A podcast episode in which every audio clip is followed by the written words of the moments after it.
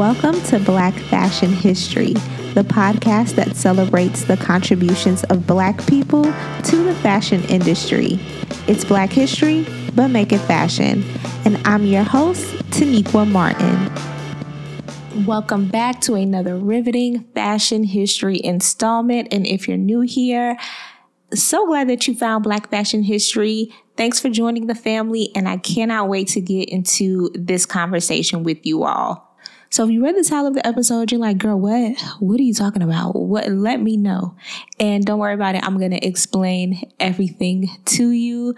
I myself have recently learned about this event from a few of my favorite fashion academic scholars, one of them being Rikki Byrd, another one being Robin Givhan. So if you have a moment, make sure you go check them out and check out their resources and the work that they've done in fashion and as it pertains to fashion and race. But we are not here to talk about that. We are here to talk about the night that fashion ate chitlins and what that even means. So I'm going to take you back to May of 1969 to New York City when Bergdorf Goodman held a benefit fashion show for the Harlem Northside Children's Center, which they called Basic Black. The Harlem Northside Center for Child Development was founded by Dr. Mamie Clark and her husband, Dr. Kenneth Clark. And while you may not be familiar with their names, I'm sure you're familiar with their work. If you've watched any programming or documentary on race or standards of beauty, they typically inject clips from the doll test, which the Clarks conducted. And the doll test is where they have the young kids and they give them dolls of different races and they ask them which one do they think um, is pretty, which one do they think is smart which one would they prefer? Which one would they rather play with? You know, which one has a positive characteristic? And the results of this test showed the impact of segregation on children, and it was used in the 1954 decision in Brown versus Board of Education to desegregate schools. So this benefit fashion show seems to be off to a good start. We are supporting a great cause and a couple that has been doing great work in the black community. So, for the Basic Black show, Bergdorf Goodman decides to use its platform to spotlight some of the black designers that they kept in house, as well as some black models. Some of the designers featured were Arthur McGee, Jon Haggins, Maybelle Lewis, John Weston, Luretha Williams, and also Stephen Burrows. But at the time, Stephen Burrows wasn't the popular um, grandfather of fashion design as we know him today, but he was a rising star and he had just started in his professional career. Much like now, back then, Bergdorf Goodman was known for how expensive it was and the types of designer clothes that they carried. They typically stocked like French haute couture things and had very elite, high society, rich, wealthy clientele.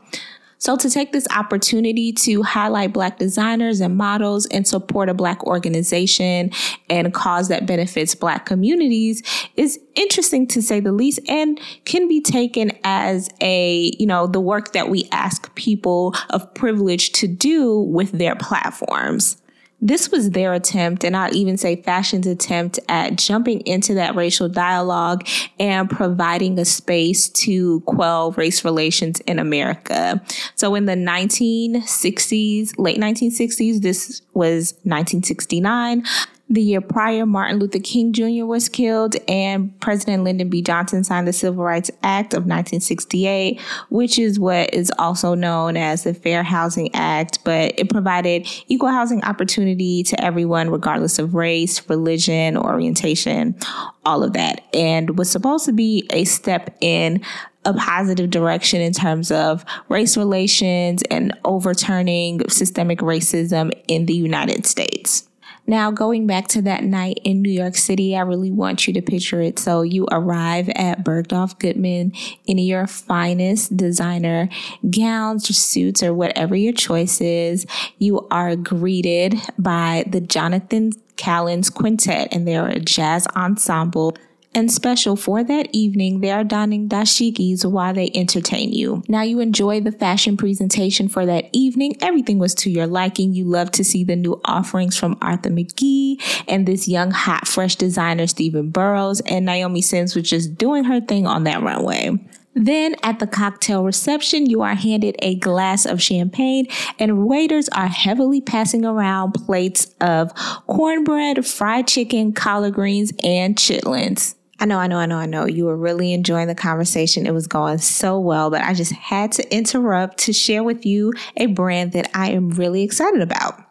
So, for the girlies like me who love African fashion, you love looking luxurious, representing your heritage, and feeling like a queen, Ofuure is the brand for you. It's an award winning African fashion brand featuring pieces with vibrant prints and bold patterns for the everyday queen like us. And they have so many options. I am talking about gowns to suits, dresses, short sets, minis, maxis, middies, all of it, even loungewear. So if you love just laying around and looking fabulous, but also representing your African heritage or connecting with your African roots, or you just love prints, then you need to go to Ofuure.com right now and check out what they have.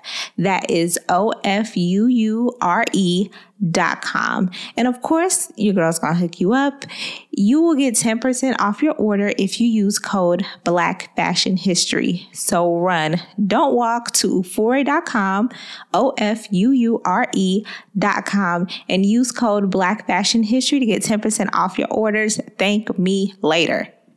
Oh, you absolutely heard me correctly. You are at an event called Basic Black that highlights Black designers black models supports a black organization in a black community, Harlem, and you are handed a plate of fried chicken, chitlins, and cornbread and collard greens. I, I think I forgot to mention the collard greens, but collard greens were present. Tell me, what do you think about that? I'm going to read you an excerpt from Robin Givhan's book, The Battle of Versailles, where she discusses what happened in 1969 at the Basic Black Fashion Show. In 1969, soul food was pure radical chic, and serving it up at a celebration of black designers did not seem to strike any of the organizers as painfully condescending or vaguely horrifying. But even then, passing chitlins around the fifth floor of Bergdorf went several steps beyond authentic and well down the slippery slope of minstrelsy. And I can do nothing but 100% agree with her statement that this went well beyond creating an experience authentic to Black culture and well into creating a caricature of Black culture. And honestly, that happened well before the food.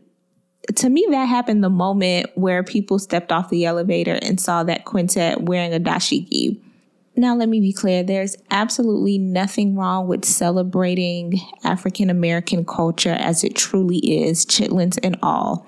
But it is highly problematic when we are not the facilitators of that experience.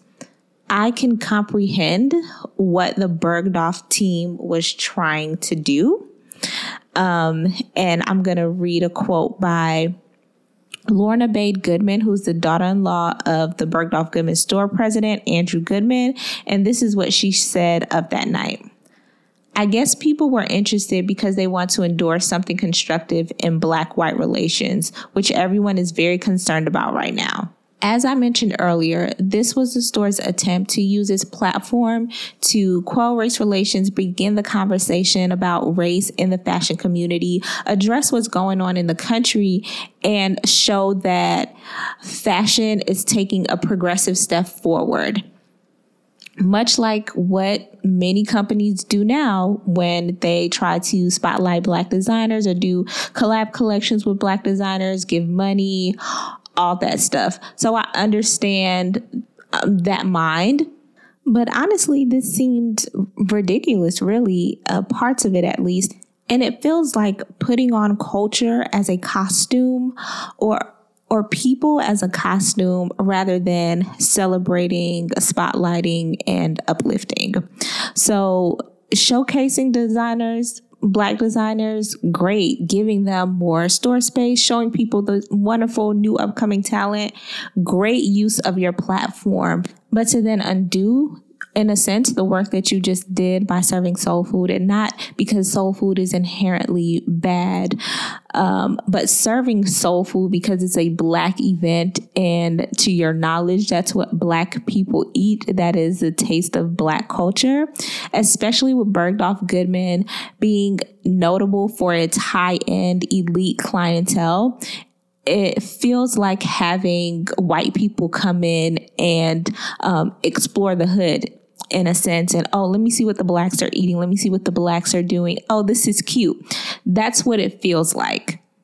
It reminds me in um, sitcoms and movies where they have the moment where someone inevitably is trying to connect with a black person, a black child. Maybe um, they're trying to run an ad campaign, and the white person in this bit tends to go, yo yo what's up? As or play hip hop music or dress um, a certain way in their attempt to connect with the black person and the black person is just looking at them like they're crazy this had the potential to be a beautiful moment in fashion history, black fashion history, and in accountability to the rest of the fashion industry, especially at this time, um, to make space for black people in this industry to address, you know, the privilege, address your racism, address your biases, and actively be anti racist and do the work to make space for minorities in this industry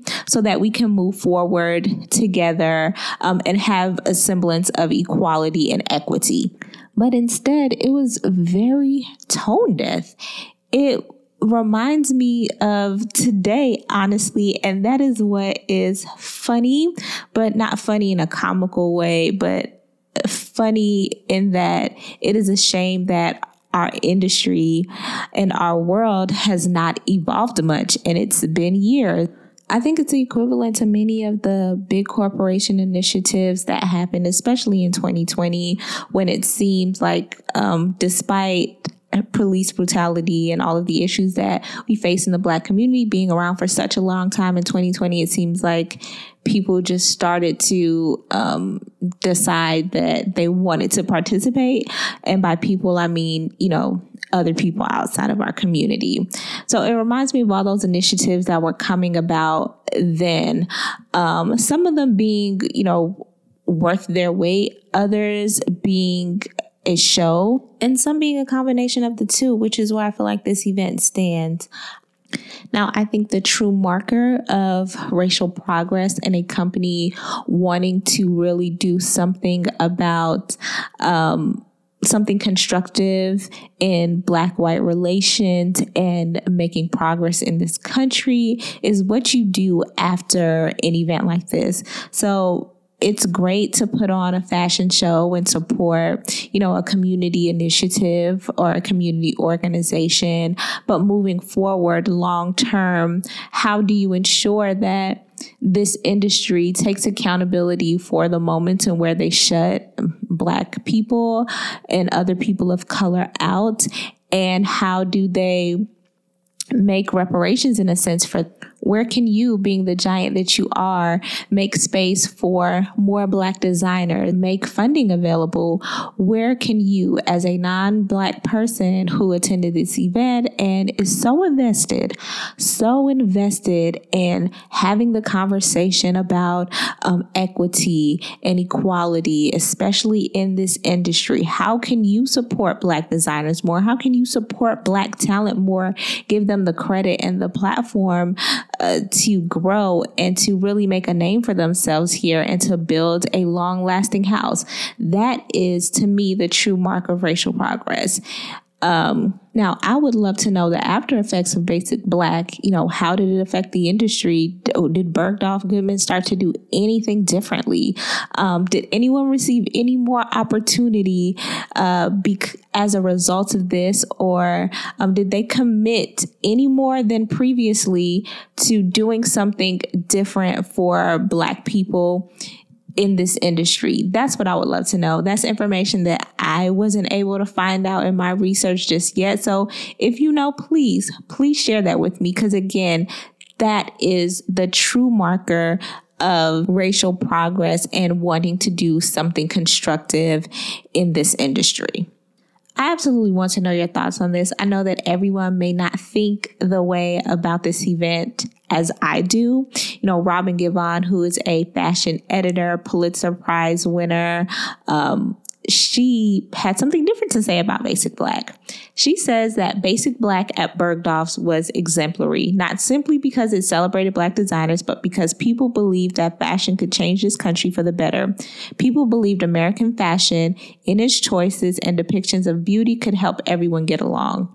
Basic Black was not merely raising money for a cause, it was a way of standing on the right side of history, albeit with a cocktail in one's hand and the smell of collard greens in the air. She believed that it was more beneficial than detrimental. And I love the idea that people um, believe that fashion can change this country for the better. As a lover of this industry and of fashion in all its forms, I love that. I just wish that it would have been done in a way that truly marks progress. And I, I think this event lacked that and it, it lacked all the tone. But let me know what you think. Send me a DM, uh, shoot me an email at info at blackfashionhistory.com. I would love to know your thoughts. And let me know if this is the first time you've ever heard of this event.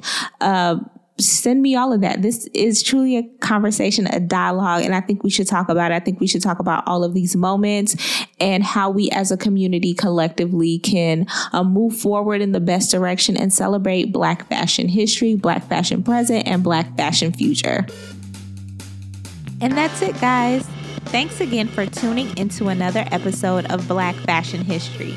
If you loved what you heard, and I know you did, make sure to subscribe or follow us on your favorite podcasting platforms and on all social media at Black Fashion History Podcast.